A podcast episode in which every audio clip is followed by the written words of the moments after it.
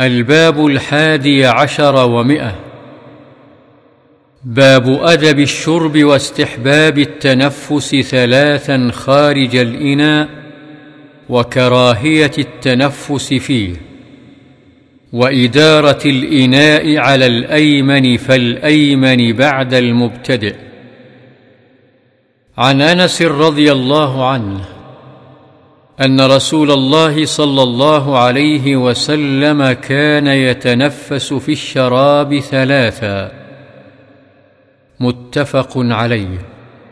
يعني يتنفس خارج الإناء. وعن ابن عباس رضي الله عنهما قال قال رسول الله صلى الله عليه وسلم لا تشربوا واحدا كشرب البعير ولكن اشربوا مثنى وثلاث وسموا إذا أنتم شربتم واحمدوا إذا أنتم رفعتم.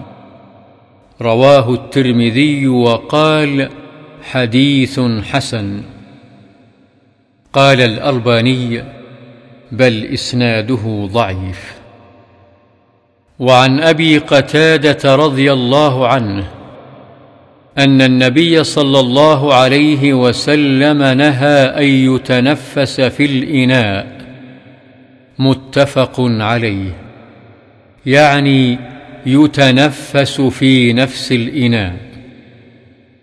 وعن أنس رضي الله عنه أن رسول الله صلى الله عليه وسلم أتي بلبن قد شيب بماء وعن يمينه أعرابي وعن يساره أبو بكر رضي الله عنه فشرب ثم أعطى الأعرابي وقال الأيمن فالأيمن متفق عليه قوله شيب أي خلط.